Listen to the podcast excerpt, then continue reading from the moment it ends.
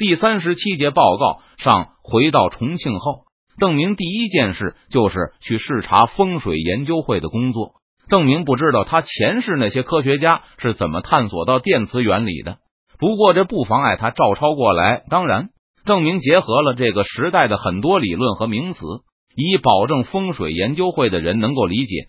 虽然邓明往这个研究会投了不少钱，不过拉出来的金属丝看上去可真不怎么样。但风水研究会的负责人陈思源已经显得非常骄傲了。要不是有这个手艺精湛、头脑聪慧的七公，邓明就是再往研究会里扔十倍的钱，也别想见到成果。陈思源是这个研究会里唯一知道理论和设计来源的人。邓明并不打算让自己的姓名出现在这个宇宙的电力学史上，最多就是作为这个探索方向的赞助者。邓明自认为，因为军事上的连战阶节，已经拥有了太高的威望，而权威永远是科学进步的大敌。邓明把他初中、高中的电学知识写成了一本书，只交给陈思源一个人过目，并要他发誓永远不把这本书透露出去。邓明找的借口就是他的这些风水知识来自一个仙翁的传授，而这个仙翁曾经要求他永远不把这本书公开。郑明虽然利用了誓言中的漏洞，但如果这件事传播出去的话，依旧会给他带来天谴。郑明如此无保留的信任，让陈思源生出一种士为知己者死的悲壮情绪来。他把邓明手写的书仔细的抄写了一遍，并确认无误后，就把原书付之一炬，并在心中暗暗下定决心：将来就是见到了阎罗王，宁可下油锅，也绝不吐入邓明的名字。当其他成员还在猜测如何用这东西来预测运势的时候，陈思源则沉浸在邓明那本书所描绘的美好前景里了。陈思源口中的天地元气，其实就来自邓明心中的能量概念。邓明对陈思源说过：“正是元气让云生雨落，让江河奔流，而我们将要造出的机械，能够把驱使江河奔流的元气提炼出来。”陈思源隐隐觉得，这当然是在盗窃天庭的财产，所以也有了遭天谴的思想准备。而在邓明的书里，他称这种元气为电。他告诉陈思源，这就是雷公电母的法力。而电元气分为阴阳，在正常情况下，阴阳电元气总是趋向于混合。只有当金属在磁铁里运动时，阴阳元气才会汇聚向金属的两端，这种看不见的电元气会像江河一样的流动，在流动过程中就会发热。仙翁说，这个元气可以用来发热，我们已经证实了。嗯，仙翁还说可以用元气来发光，让器械自己工作。陈思源问道：“当然，仙翁说的还会有错吗？”邓明用理所当然的口气答道：“元气推动了世间万物，让太阳发光。”让江河奔流，所以只要方法得当，提炼出来的元气当然可以发光，推动器械运动。确认自己的投资初步见效后，邓明就让陈思源逐步把仙翁教导的知识传授给其他人。当然，这还是要用陈思源的名义，仙翁给的算式，还有电阻、电压什么的，你不要一次都拿出来，要慢慢来。既然忽悠陈思源，这是仙翁的教授。那邓明也就称电学为法术，并告诉陈思源，他可以通过研究法术成为师。邓明还在犹豫是不是再资助一个炼丹研究会，不过他决定未雨绸缪，预先为这些研究院建立一个根据地。我会专门划一块地出来给你们研究法术。杜甫现在不是按庭划分吗？嗯，这个地区就叫五十一庭好了。以后要是还有其他的研究部门，也都可以搬到这里。邓明打算给这里最好的安全保护和最优先的设施建设，好像有五十一亭了。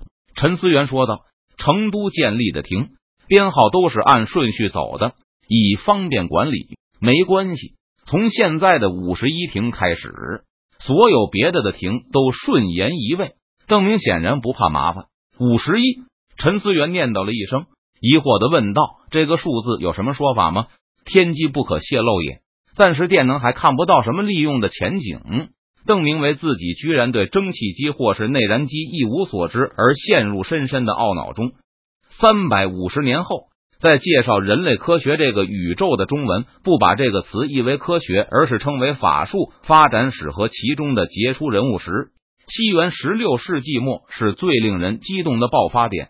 人类科学简史的作者在著作一开头就说道：“如果我可以选择一段历史去旁观的话，我会选择冬季二千二百二十年孔子诞生为元年后的中国成都五十一区。”或是西元一六七零年后的英国剑桥大学，那是科学史上最辉煌的时刻。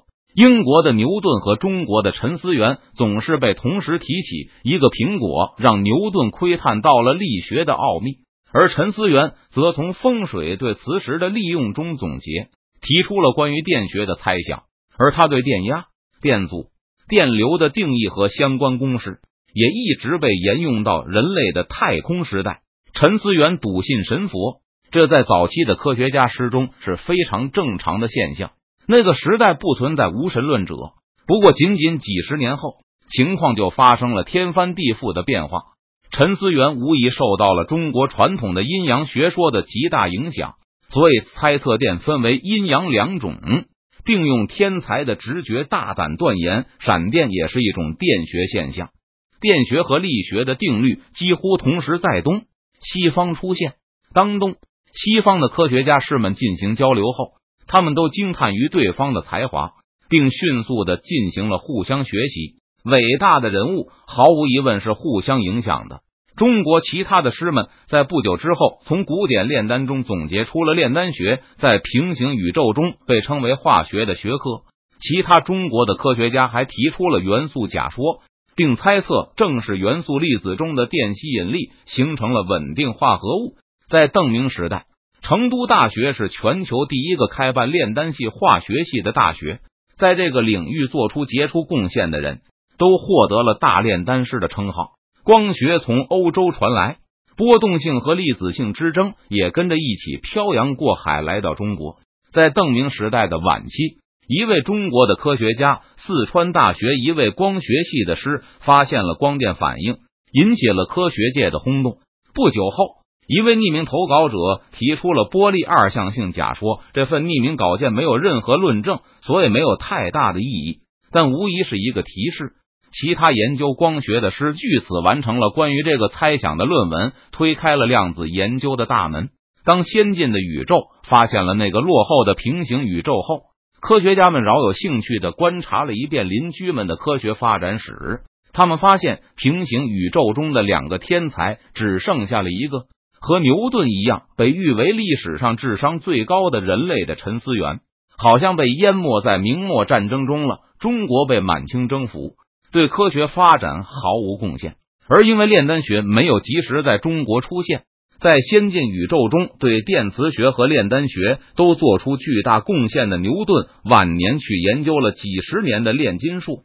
因此，直到平行宇宙观测站投入使用的西元一九四二年，邻居的人类依旧在使用原始的化石能源来为他们的交通工具提供动力。科学界注意到，这个邻居走了一条弯路，他们的电学出现的很晚，所以在很长的一段时期内。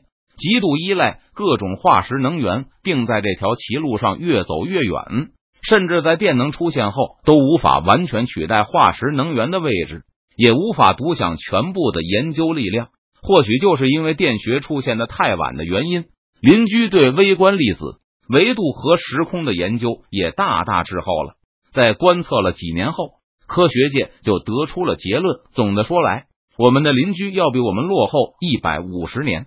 不过有意思的是，他们获得飞行能力的时间并不比我们晚多少，因为他们走的是化石能源这条路，所以他们的飞行器居然先于电子计算机出现，这是多么不合理的科学发展路线啊！他们飞出地球的时间也不比我们晚太久，同样采用的是化石能源，而我们对星际飞船的研究是在广泛使用了植入式记忆和计算机芯片后才取得突破的。在这个电能应用大大提前的先进宇宙，蒸汽机、内燃机在工业领域从未有过一席之地。而直到在电子计算机的帮助下设计出高能电池后，先进宇宙的人类才在西元一八五二年生产出兼有环球能力和商业价值的载人飞行器。五十年后，制造出了第一艘宇宙穿梭机。再过四十年，拥有了对平行宇宙的观测能力。在西元两千零一十三年的时候，一个学生在通讯网上大发感慨：在最初的能源选择上，我们这个宇宙的师们选择了电能。今天，人类的活动范围已经踏出了太阳系，一只脚已经踏入了永生不灭的硅基生物的门槛。而我们的邻居还在为他们选择的化石能源道路付代价。他们最强大的国家能够使用的能量，还比不上我们一个个体能够动用的能量多，并为他们仅有的那一个星球的环境恶化问题而头疼不已。八月十五日，中秋节，邓明给五十一庭选址完毕后，就来到帝国议会的会场上。他面前座无虚席，所有的帝国议员都早早到场。等着听邓明对他们的讲话。